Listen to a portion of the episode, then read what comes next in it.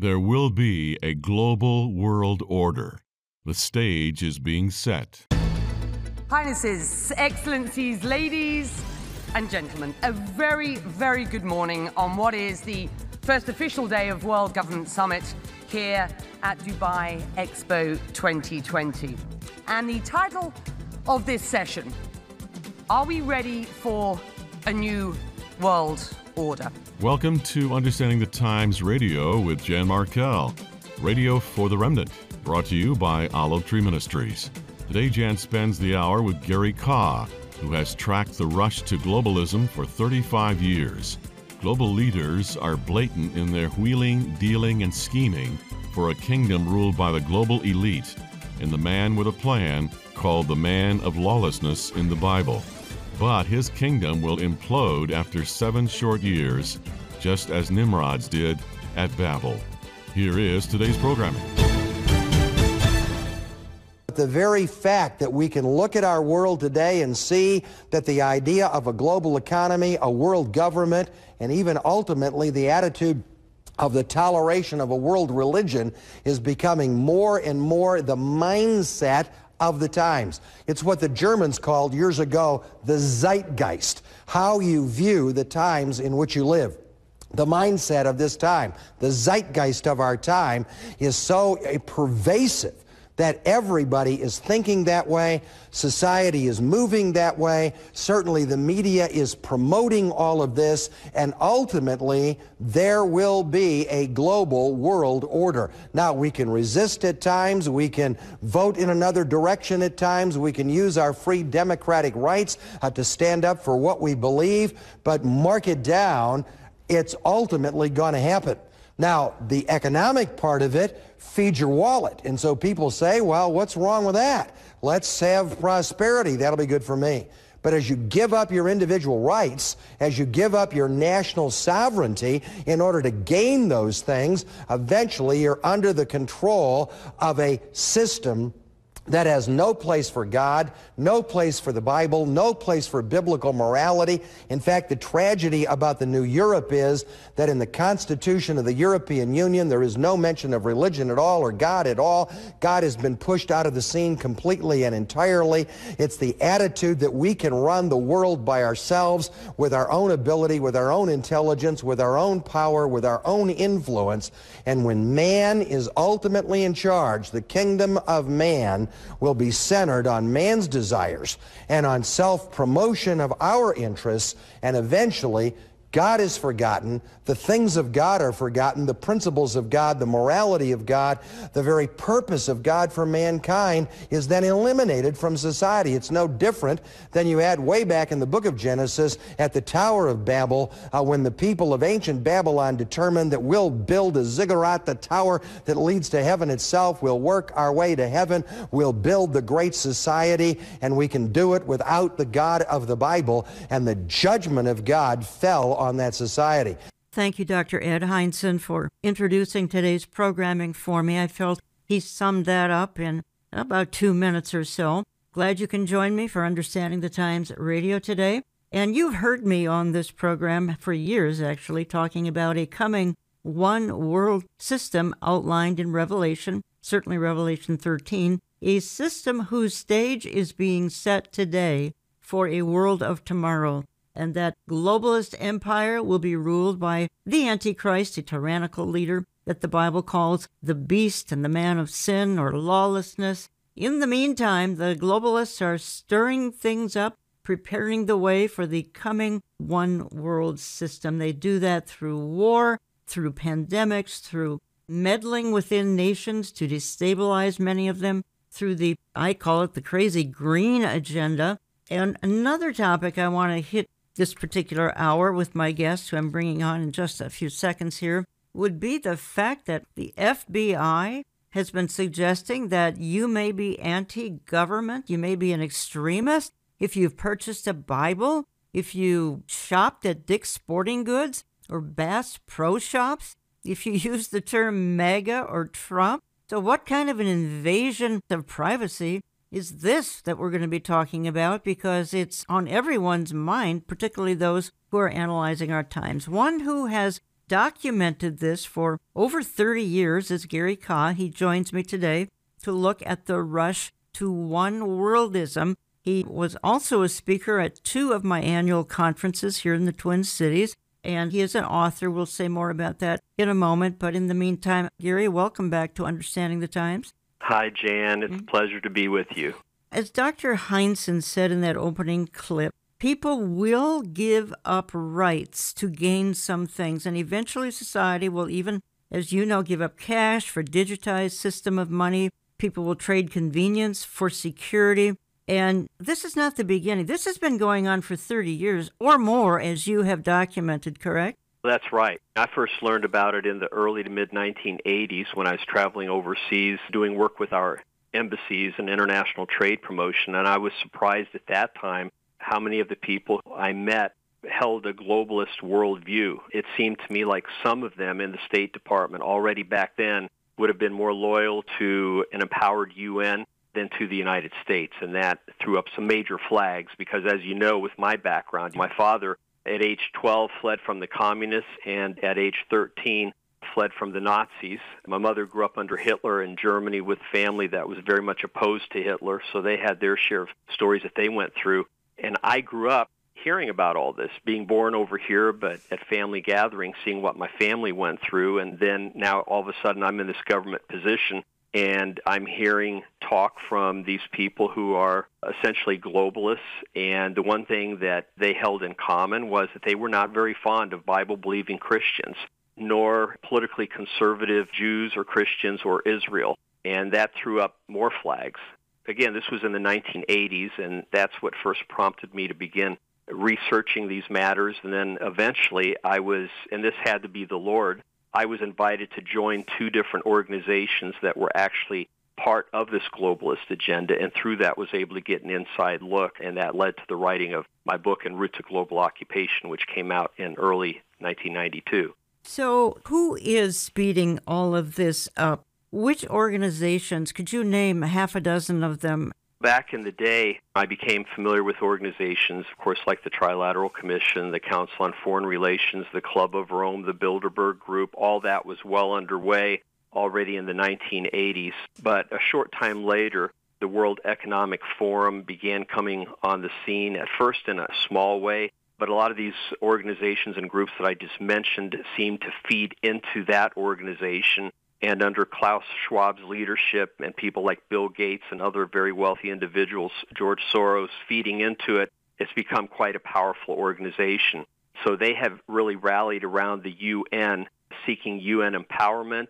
You have Secretary General of the United Nations Guterres, who, as the former president of Portugal, also during part of that time was the leader of the Socialist International. And if people haven't heard of that organization, that is the mothership of practically all socialist slash communist groups in the world. He was the head of that.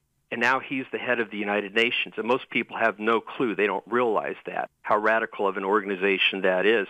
And then there's Ghebreyesus, who's the head of the World Health Organization. Right. And he was an Ethiopian socialist revolutionary leader. So his reward was being made head of the World Health Organization. You've got people who are staunch globalists slash Marxists in some cases who are now heading up the UN. You've got the World Economic Forum and other groups that feed into them, completely propping up the UN, trying to give that organization more and more power. And then you also have Pope Francis, who, through his group, Guardians of the Council for Inclusive Capitalism, you're looking at over $30 trillion that can be moved around fairly quickly just through that organization. And they also feed into the World Economic Forum. Those guardians, by the way, the Pope put Lady Lynn Forester de Rothschild in charge of that group. So you've got some of the big banking families tied into this as well who've been in it for a long, long time, like the Rothschilds, the Rockefellers in this country, and so on. And then I have to mention King Charles whether people realize it or not, he's become viewed as the de facto leader of the global environmental movement. And it goes all the way back to 1992 and the Rio de Janeiro Earth Summit that pretty much kicked off what I call the hyper global environmental movement that also pushes for global government. And so he's part of this and was a keynote speaker recently at a meeting in the Middle East.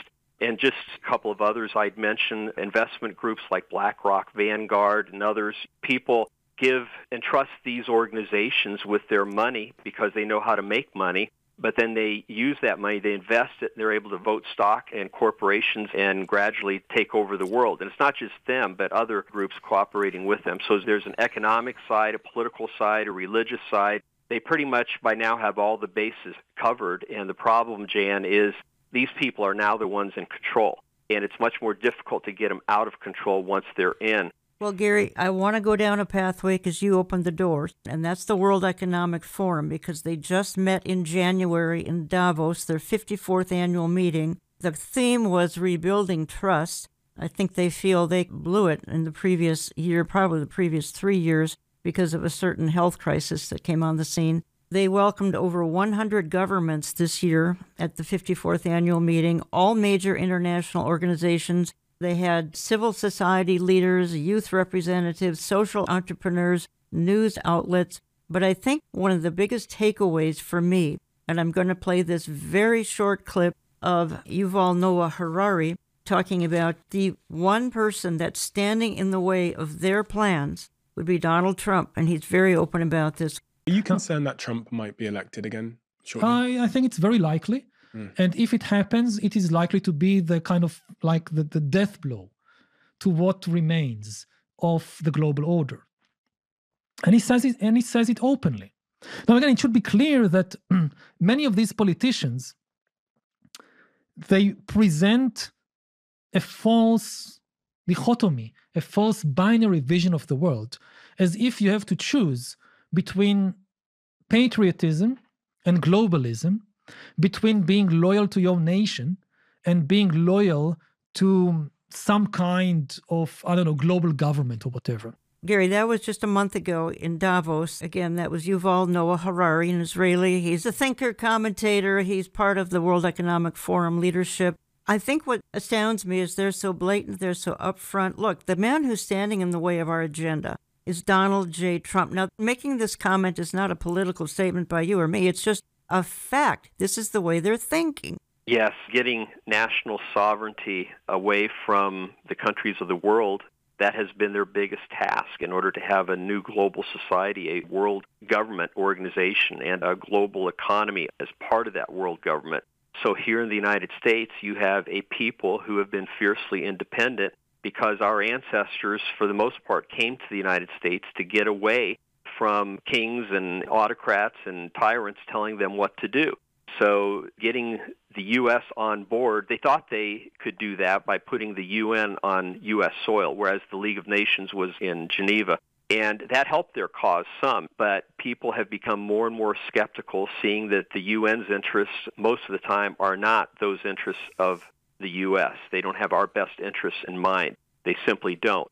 So this is all about power and how to consolidate that power globally. And they see Trump as standing in the way in the U.S. because he's been very outspoken against globalization. Yes, he has. Very outspoken. It troubles me because, and again, not a political statement here, but even Alex Soros came out a week or 10 days ago and, and suggesting, quite bluntly, assassination. So when we start talking up front about using those kinds of terms in public, I get quite shocked. I really do. Yeah, they want to make the world more and more interdependent, so they cannot have an independent U.S. And the first thing Trump would do if he's reelected is the energy, the oil would flow again within the U.S.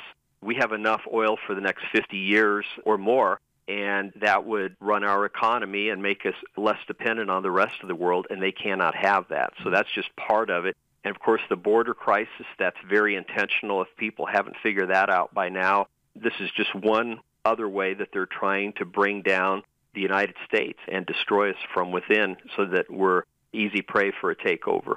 So they promoted the idea of a polycrisis, claiming that the world is now contending with multiple crises. Again, pandemics, climate crisis, multiple wars. I might go there in a moment here. Economic turndowns, the World Economic Forum is warning that even as we turn our attention to new crises, the old ones persist. That's their words. Now, Gary, they're talking about a coming pandemic that is 20 times more deadly than COVID. I want to introduce this and then I want to get your comment on it. World leaders gathering in Davos, Switzerland this week are going to discuss Disease X, a hypothetical virus 20 times deadlier than COVID 19. Addressing a global pandemic is also something that a U- next U.S. president might face. But what exactly is a Disease X? According to the World Health Organization, Disease X represents the knowledge that a serious international epidemic could be caused by an unknown pathogen. Let's bring in Dr. Amish Adalja. He is a senior scholar at the Johns Hopkins Center for Health Security. Thanks so much for being with us. COVID 19 has killed almost 7 million people worldwide. What would a virus 20 times deadlier be like? And, and is, it, is that a possibility that we could see in our lifetime? It's definitely a possibility because if you look at COVID 19 and compare it, for example, to the 1918 influenza pandemic, you can see that it is magnitudes less deadly than 1918.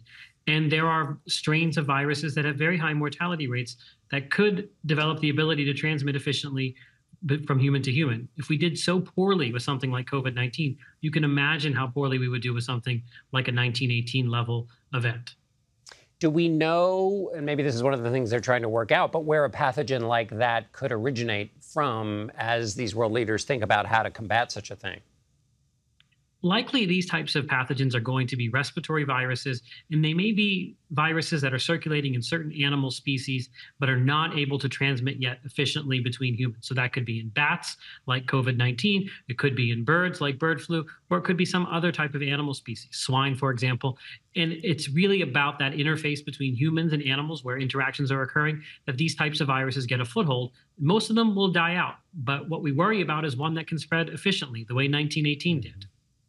And so, what kinds of preparations might they be talking about? And are there certain roadblocks that we learned about from COVID 19 that just need to be cleared in terms of, I guess, well, within individual countries, but then also cooperation across countries? What kinds of topics do you think they're talking about as they discuss Disease X? The whole idea of Disease X is about being proactive to look at the myriad types of viruses that can infect humans and kind of narrow in on certain viral families that are most likely to harbor a pandemic pathogen and start working in those families, even if we don't know which member of those families, or even if it's an unknown member of those families, might cause it, the, the next pandemic or epidemic. So that means thinking about what do you need to do to make a vaccine? What are the antiviral targets? What type of diagnostic tests do you need to have in place? Should we be doing wastewater monitor? All of those types of types types of questions are being contemplated in the effort to be proactive.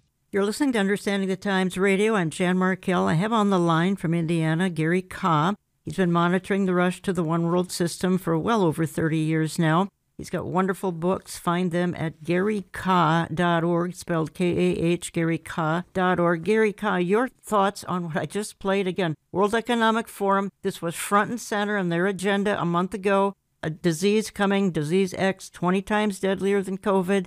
Again, part of the poly crises going on in our world today that the globalists want to come in and solve.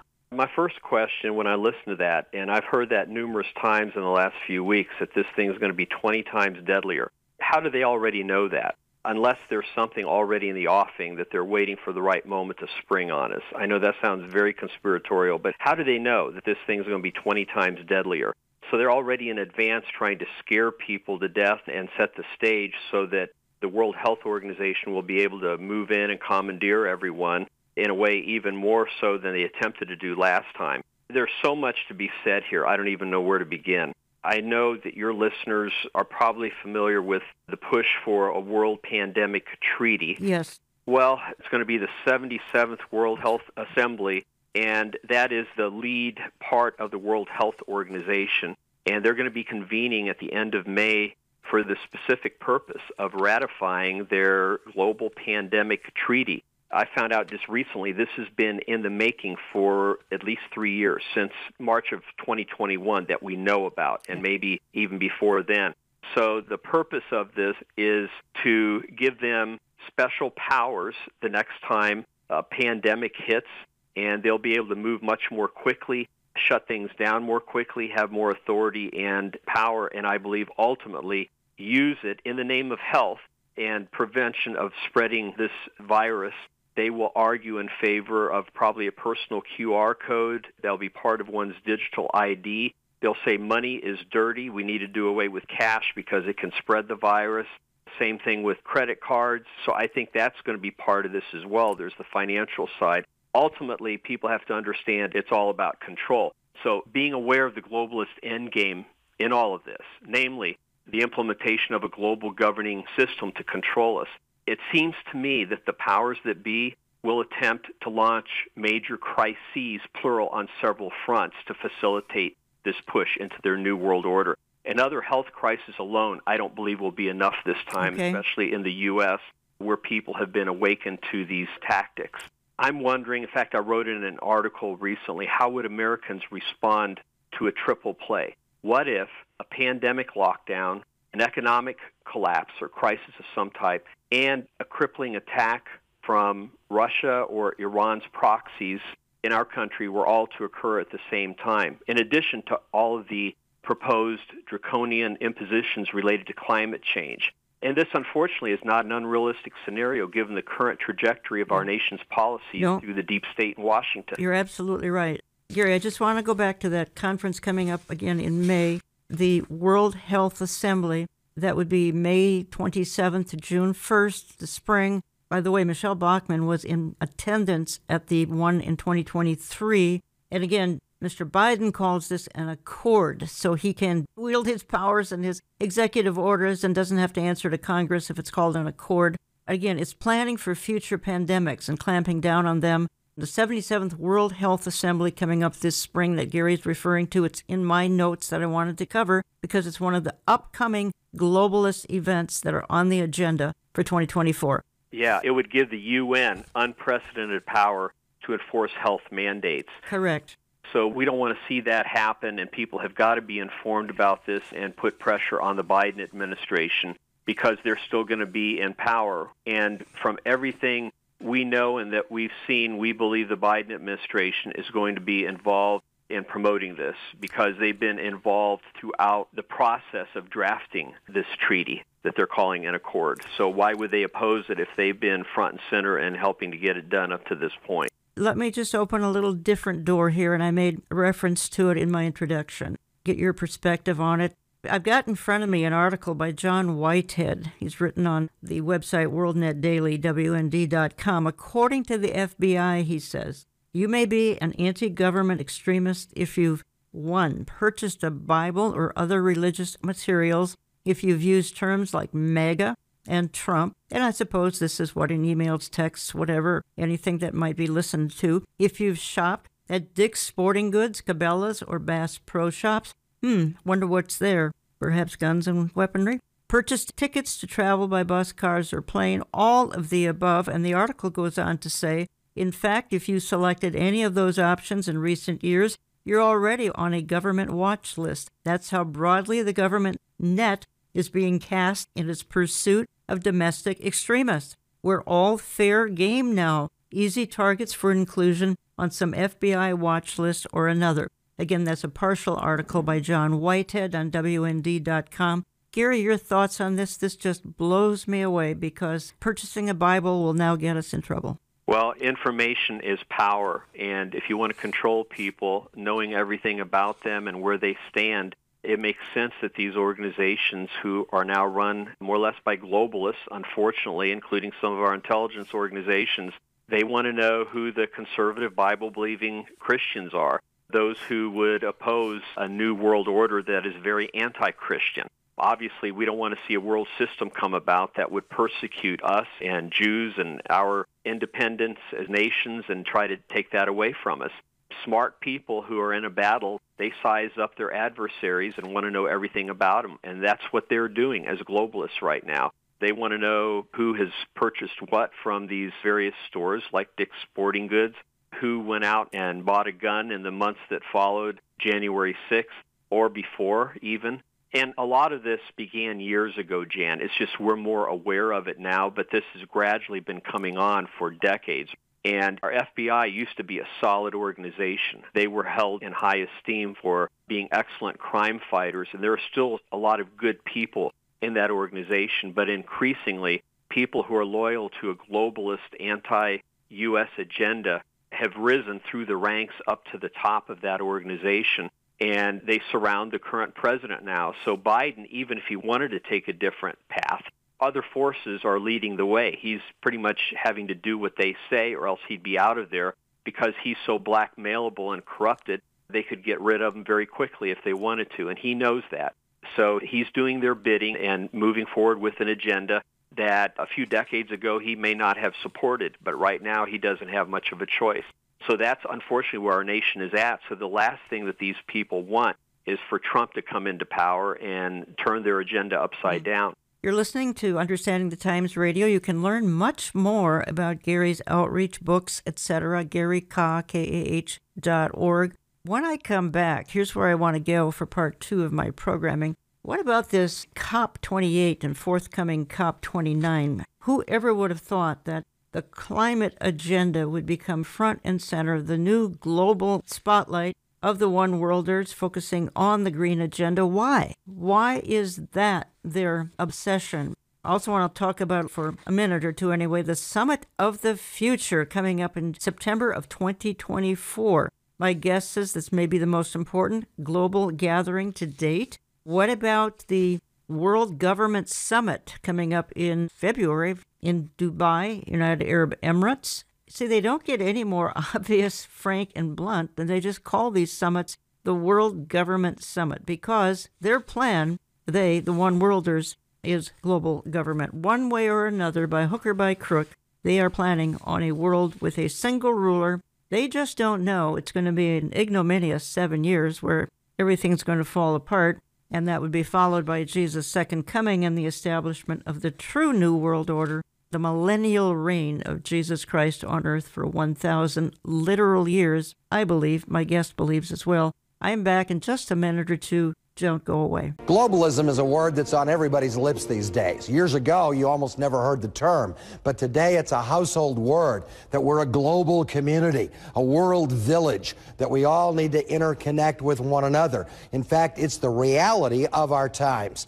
Back in 1973, I was flying on a Delta jet. I pulled the Delta Sky magazine out of the rack, and uh, I was reading an article about the coming cashless society of the future, way back then. It said the day will come that cash will almost be meaningless to people. Uh, everybody will use a credit card. Some kind of cashless wireless transactions will be taking place. Money will be moved from one account to another automatically. This is going to be the wave of the future. Now they made it sound like it was all going to happen in the next five or 10 years, but in the next 30 or 40 years, it became a reality. We are living in a day and age unlike anything the world has ever seen before. And all of that change causes a lot of concern and a lot of questions because the Bible clearly predicts the fact that in the end times, a sinister figure, the Antichrist, will control a global economy.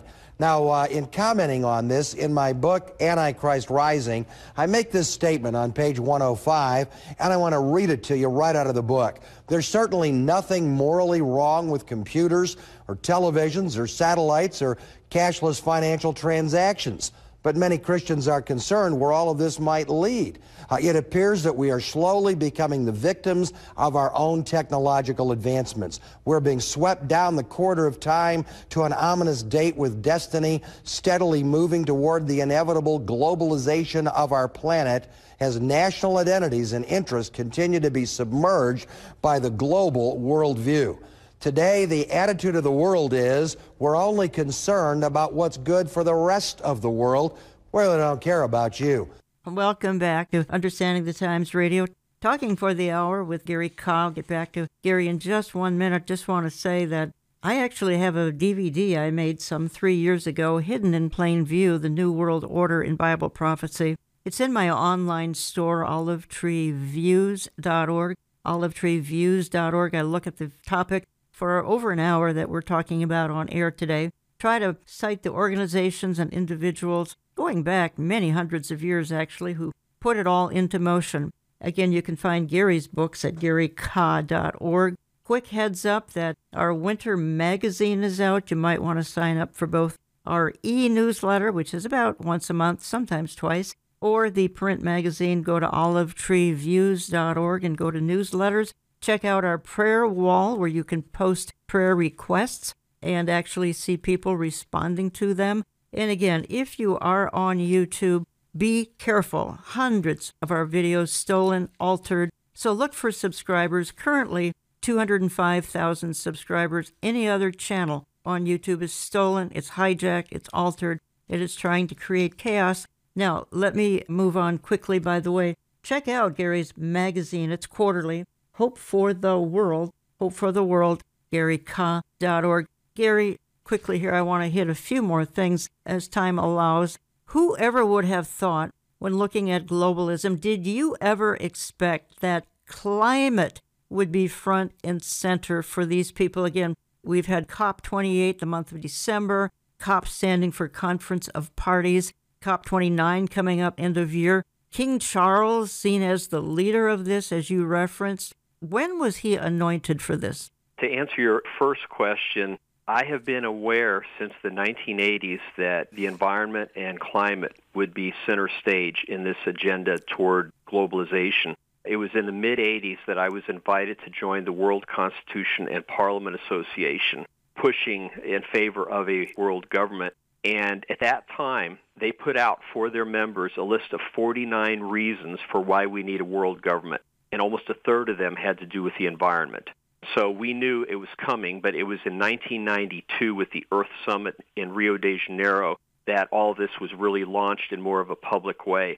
Some of the key figures involved in that were Stephen Rockefeller, Maurice Strong, Mikhail Gorbachev, Prince Charles at that time, Al Gore to some degree. And that's when it began to gain traction. In fact, an Earth Charter was drafted, and then you saw more and more the media picking up on this and beginning to warn people about the impending doom with the environment unless something is done. And then over the last 10 years, it's just taken off exponentially. And the thinking behind this is, okay, if we can make the environment appear to be a global problem, global problems demand global solutions, right? If it transcends national boundaries. And so that plays right into the UN power grab. The UN needs more power and authority to deal with the issue of the environment. It was global warming. Now it's climate change because some parts of the world are getting colder and others are warmer. So they have to just keep people engaged in all of this.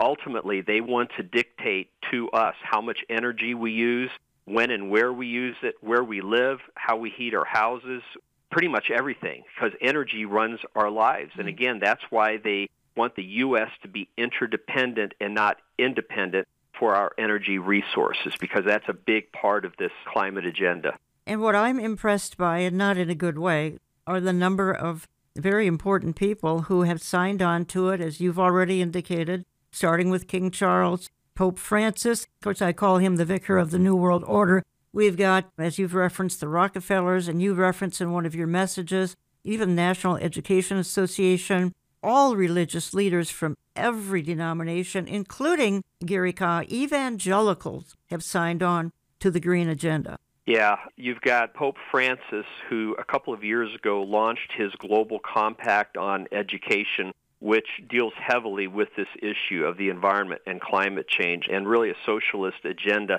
So the problem you have there is it doesn't stop with the Pope because the World Council of Churches and the denominations represented through that organization, which, by the way, over the years has gotten a lot of its funding from the Rockefeller Foundation, they're all too happy to jump in and support this agenda. So you've got the leaders now of many of our mainline denominations front and center and promoting all of this. And to go back to the World Constitution and Parliament Association for a moment, back in the 80s when I was familiar with that group, Cynthia Wedel, who was the former president of the World Council of Churches, was an actual member who funneled into that organization that was just blatantly globalist.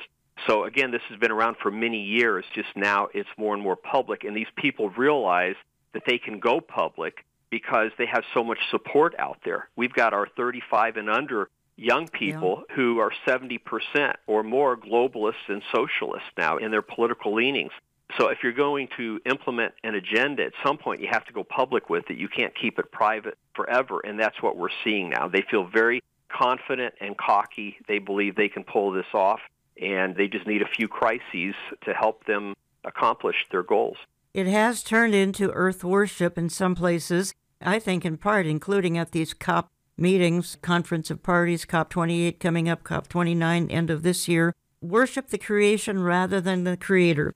And a lot of this began, I think, well, 1970 was the first Earth Day. Obviously, this was all in the planning well before 1970, but then it's blossomed. And as you say, in the last 10 years, absolutely exploded, simply off the chart. Gary, another crisis that they're trying to suggest, in fact, is a crisis. And I hate to say it, we have got the threat of World War III on our doorstep. Just a quick clip here, very short. Dr. Mark Hitchcock addressing this because we have potentially, it's starting in the Middle East. We've got one in Ukraine. We've got the potential between China and Taiwan. On today's program, I want to talk about wars and rumors of wars, uh, what Jesus predicted over 2,000 years ago.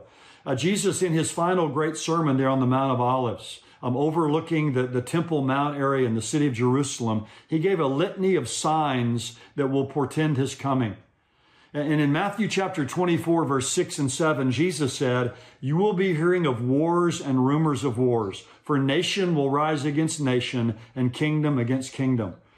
And today we see exactly what Jesus predicted 2,000 years ago in Matthew 24. Uh, there are more and more wars and conflicts erupting everywhere and every day. And there's all kinds of rumors of wars or talks or threats of war um, across the world today. And that's what we want to talk about. Uh, I don't believe we're in a world war right now, but I believe our world is at war. And that's a, a great sign, I believe, that the coming of Christ is near. Gary, but the point is, I think, is that this is something that the one worlders will use as the crisis that has to be controlled, preferably by a one world government system. I believe their agenda to bring it in, they're going to need, as I mentioned earlier, multiple crises, financial, pandemic, but I believe to put it over the top, it will at the very least require the threat of a world war or possibly an actual world war because people have to be so terrified and scared to death that they're willing to surrender many of their freedoms in order to march into this new world order, which will promise world peace. So when you look at the world right now, you've got the simmering Ukraine-Russia war, and you've got an expanding war in the Middle East. If Israel gets attacked by Hezbollah in a major way, we need to be watching that because that would change everything. Because Hezbollah is being supplied by Iran through Syria.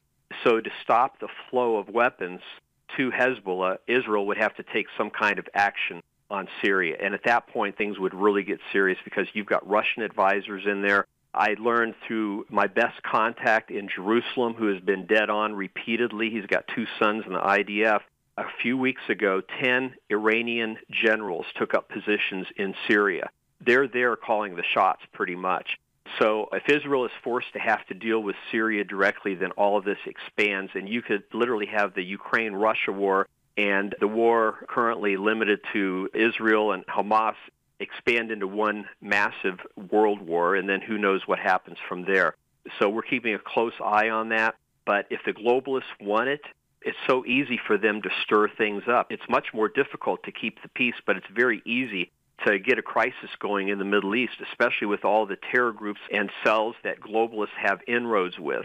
I'm expecting this. I want to be wrong. Believe me, I know you do as well, but I see things drifting toward a global war, possibly even yet this year. We'll have to wait and see. And I do want to comment quickly while I think of it on a timetable. I was on another talk show a little bit less than two years ago, and afterwards, a listener called in to the host and said, I've got to talk to Gary. Can you please put us in touch with each other? It's extremely important.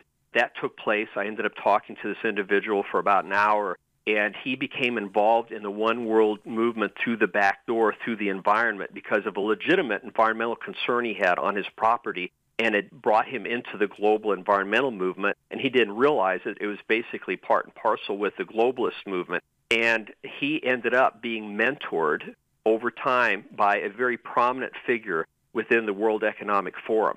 Just before I was on this program, he had had lunch with this individual. And by the way, this new friend of mine, he's on our side, but he has stayed in these circles just to gather information. So he asked his contact, his so-called mentor, as quickly as things are moving along, do you believe that the Great Reset could still lunge forward and move forward quickly this year? and he barely got the question out of his mouth, and the guy said 2024, 2024, just emphatically. So this gentleman wanted to tell me that, that at that time, about two years ago, they were specifically targeting 2024 to just shake things loose in a major way. Now, a lot can happen in two years. I don't believe in setting dates. I believe that's the quickest way to lose credibility. But it is helpful to know what our adversaries have been planning. So I think the U.S. election is going to factor into this. I believe they're watching that closely. And if they believe that Trump might get in, who knows what they will try to pull off between now and then or right after the elections later this fall. So something that all of us, all of your listeners, we need to be praying into this and informing people and just being very discerning and praying that the Lord would intervene. But apart from divine intervention, who knows what these people are going to try to spring on us sometime this year. You're listening to Understanding the Times Radio, Jan Markell, talking to Gary Kah, and you can learn more at garykah, K-A-H dot org. Look for his books posted at that website and also check out his quarterly magazine. Another summit coming up, Gary, the Summit of the Future, September 2024. You suggest it's one of the most important global gatherings coming up and you say prepare for global shocks. I think they're saying that. What kind of global shocks? We've probably talked about them here for the last 45 minutes. The UN website admits that one of the purposes of this upcoming summit is to, quote, put in place a stronger international response playbook for complex global shocks, maximizing the use of the Secretary General's convening power in the form of an emergency platform, end quote. So if this materializes, it would give the UN unprecedented emergency powers on a global scale. It would take it up to the next level, and that's really what they want. Many of the details of the UN sought after emergency platform were first presented last March in a policy paper, and that policy paper gave several examples of what could extend emergency authority to the UN. And get this, the list includes a major climate event, a future pandemic development, a global digital connectivity disruption, and by that I think they mean like a cyber attack or EMP strike. Also, a major event in outer space, among other quote unquote unforeseen risks. So almost anything could be construed as being a global emergency that would kick all of this into effect if they get this emergency power approved. And again, a lot of this hinges on what happens in May when they're going to try to ratify the global pandemic treaty. Also, another quote here in a paper, the UN Secretary General Guterres declared, quote, I propose that the General Assembly provide the Secretary General and the UN system with a standing authority to convene and operationalize automatically an emergency platform in the event of a future complex shock of sufficient scale, severity, and reach, end quote. So they're going to try to get this through between May and September. Yeah. So very important meetings, unprecedented meetings with ramifications that may be irreversible if this goes through. And every country who is a member of the UN or the World Health Organization would be obligated to abide by whatever emergency dictatorial powers result from this. And so I am a strong advocate of completely getting out of the UN. I'd even go so far as to boot the UN out of Indeed. U.S. territory. And I'm hoping Trump, if he gets elected, would actually do that. It may be wishful thinking, but this is a very dangerous organization that is run by socialists, not just socialists, but hardcore mm-hmm. Marxist type of individuals. And why should we be funding them and marching to their drumbeat? A very dangerous thing for all Christians and Jews living in this country and people of other religious faiths too, because who's to say they're not going to persecute you as well if you happen to not be supportive of their agenda. So this needs okay. to be a concern to all of us. Well, then we've got another one coming up here very soon the World Government Summit. World Government Summit. They're not even subtle about it, folks. World Government Summit coming up February 12th through 14th in Dubai, United Arab Emirates. I have clips from previous world government summits, and they're just openly talking about, well, let's go for our one world system. That's all they can think about in events like that. But, Gary, what I want to do is save a few minutes for you to address what happened in Israel. You're very, very active in combating anti Semitism, you're very involved with Israel, Aliyah, etc. And I have done programming here highlighting the increase in Aliyah to Israel since October 7th because Jews are realizing there's really no safe place in the whole world for them any longer. And you're a part of, uh, I believe it's Ebenezer Operation Exodus. Give us your thoughts. I've got seven, eight minutes here that I want your perspective on all that's happened, particularly in light of growing anti Semitism, etc. It's amazing how quickly all these people seem to come out of the woodwork. We've had 1,300 anti Israel rallies in the United States since October 7th. 1,300. A lot of these aren't just protests, but they're borderline riots. When you look at Sara Carter of Fox News, who's been covering some of this, we've said prayers for her because it looked like she was in danger, like they were going to lynch her in the middle of some of these hostile crowds. In fact, I was just down in Florida just two weeks ago, and both Sara Carter and I spoke on a Sunday morning at an event speaking out on it's more than anti-Semitism; it's just Jew hatred yes, now. Yes. And these same people also hate Bible-believing Christians, and that's what a lot of Christians don't totally get yet. There's a saying in the Middle East: first the Saturday people, then the Sunday people, and there's a lot of truth to that because they know that Christians and Jews we share the same Old Testament. We see God's hand, how He has worked through the Jewish people, and has given us the New Testament and we support Israel and its right to exist. So anything that is overtly anti-Israel and anti-Jewish ultimately also is going to come after Christians. And so if we understand that, we would take a much stronger stand than what I'm currently seeing. If all the churches in the U.S. got on this thing and suppressed those who are violently speaking out against Israel, I mean, literally calling for Israel's complete destruction and every Jew in the world being killed, that's what some of these chants are saying if we don't take a stand now, all of this is going to come after us too, is what I'm trying to say. We're in a moment similar to Nazi Germany when Hitler was ascending to power and already had a lot of his people in place, and the German people were beginning to realize that, hmm, this might not be so good, but they were largely fearful to take a stand, and none of them thought it would get as bad as it eventually did. So too many people said nothing. Well, this is our moment now as Americans, as Christians, to rise up and take a stand and show the New World Order crowd that we aren't afraid of them and we're going to stand for our freedoms and for the truth. We're not going to shy away from the gospel of Jesus Christ. He has not given us a spirit of fear. He's given us boldness. If we believe in him, we can be courageous. We can be thoughtful and compassionate, but also be courageous and bold in fighting this hatred that we are seeing now that is part of this globalist agenda. Again, they want to scare us into accepting this new world order. And the timing of what happened in Israel with the Hamas attacks, that was not a coincidence. That's part of trying to create World War III, if they can, and terrify and scare everybody into embracing their globalist agenda. So be praying for us, be praying for me too, because I've had opportunities come along that I've never had before to share in some of these meetings. In fact, I was just part of a task force meeting a few days ago titled Combating Anti-Semitism in the U.S. that was co-chaired by a friend of mine, Mario Bramnick.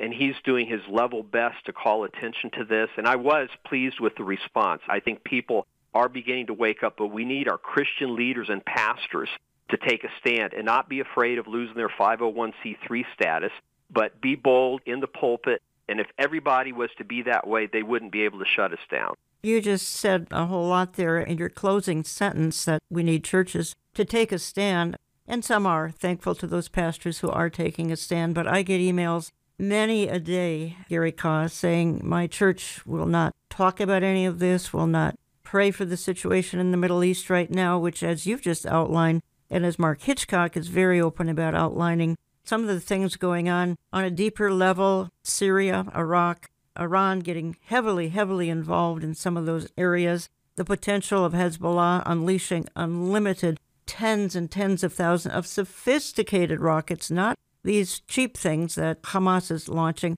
but Hezbollah destruction could be overwhelming and catastrophic. And yet, we have many, many churches not wanting to take a stand, not wanting to even publicly pray for this situation. I'm not sure how to light the fire under them because some of those problems are theological. The church is rooted in replacement theology and other theologies, amillennialism, etc., that does not see what's happening as relevant or important. We've been taking a strong stand in that area with our articles for that very Yeah. reason. And I know you have too, Jan, and I so much appreciate that. That's really where the battle is being fought. And so many churches, a majority of America's mainline churches, don't see a role for Israel. They believe that any of the biblical prophecies are relegated to the past. They've already been fulfilled. God has nothing in mind for Israel or the Jewish people as a people group. So then they're going to be much less likely to take a stand on any of these things if that's where they're coming from. And that was the exact same situation that existed in Nazi Yes, Germany. that's right. And that's why Hitler was able to come in the way that he did.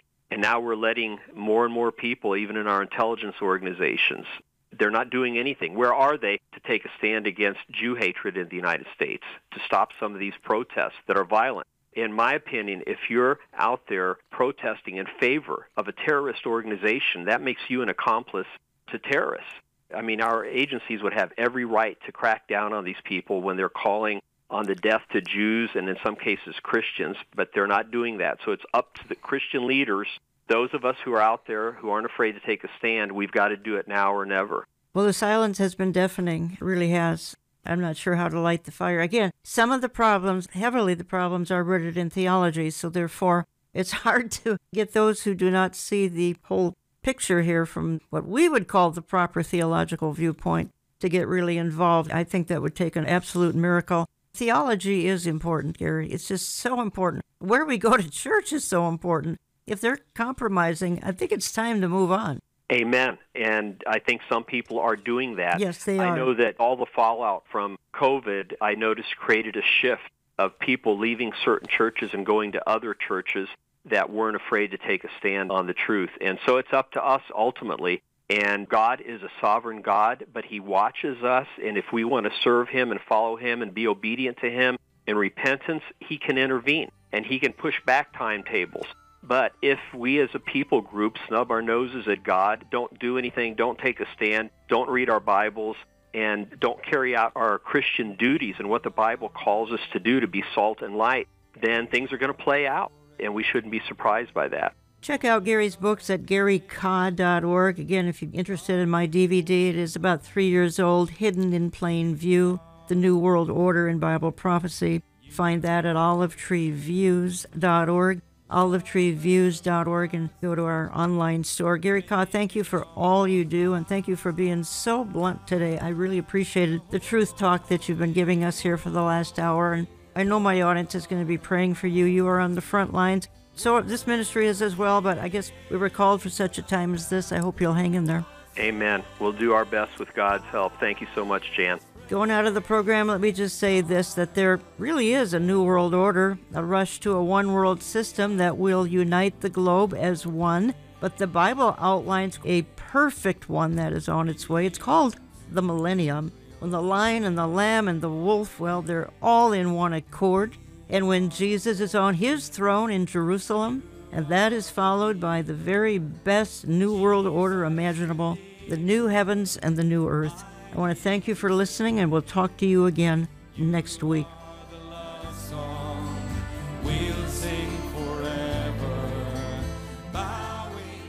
Contact us through our website, olivetreeviews.org. That's olivetreeviews.org. Call us Central Time at 763 559 4444.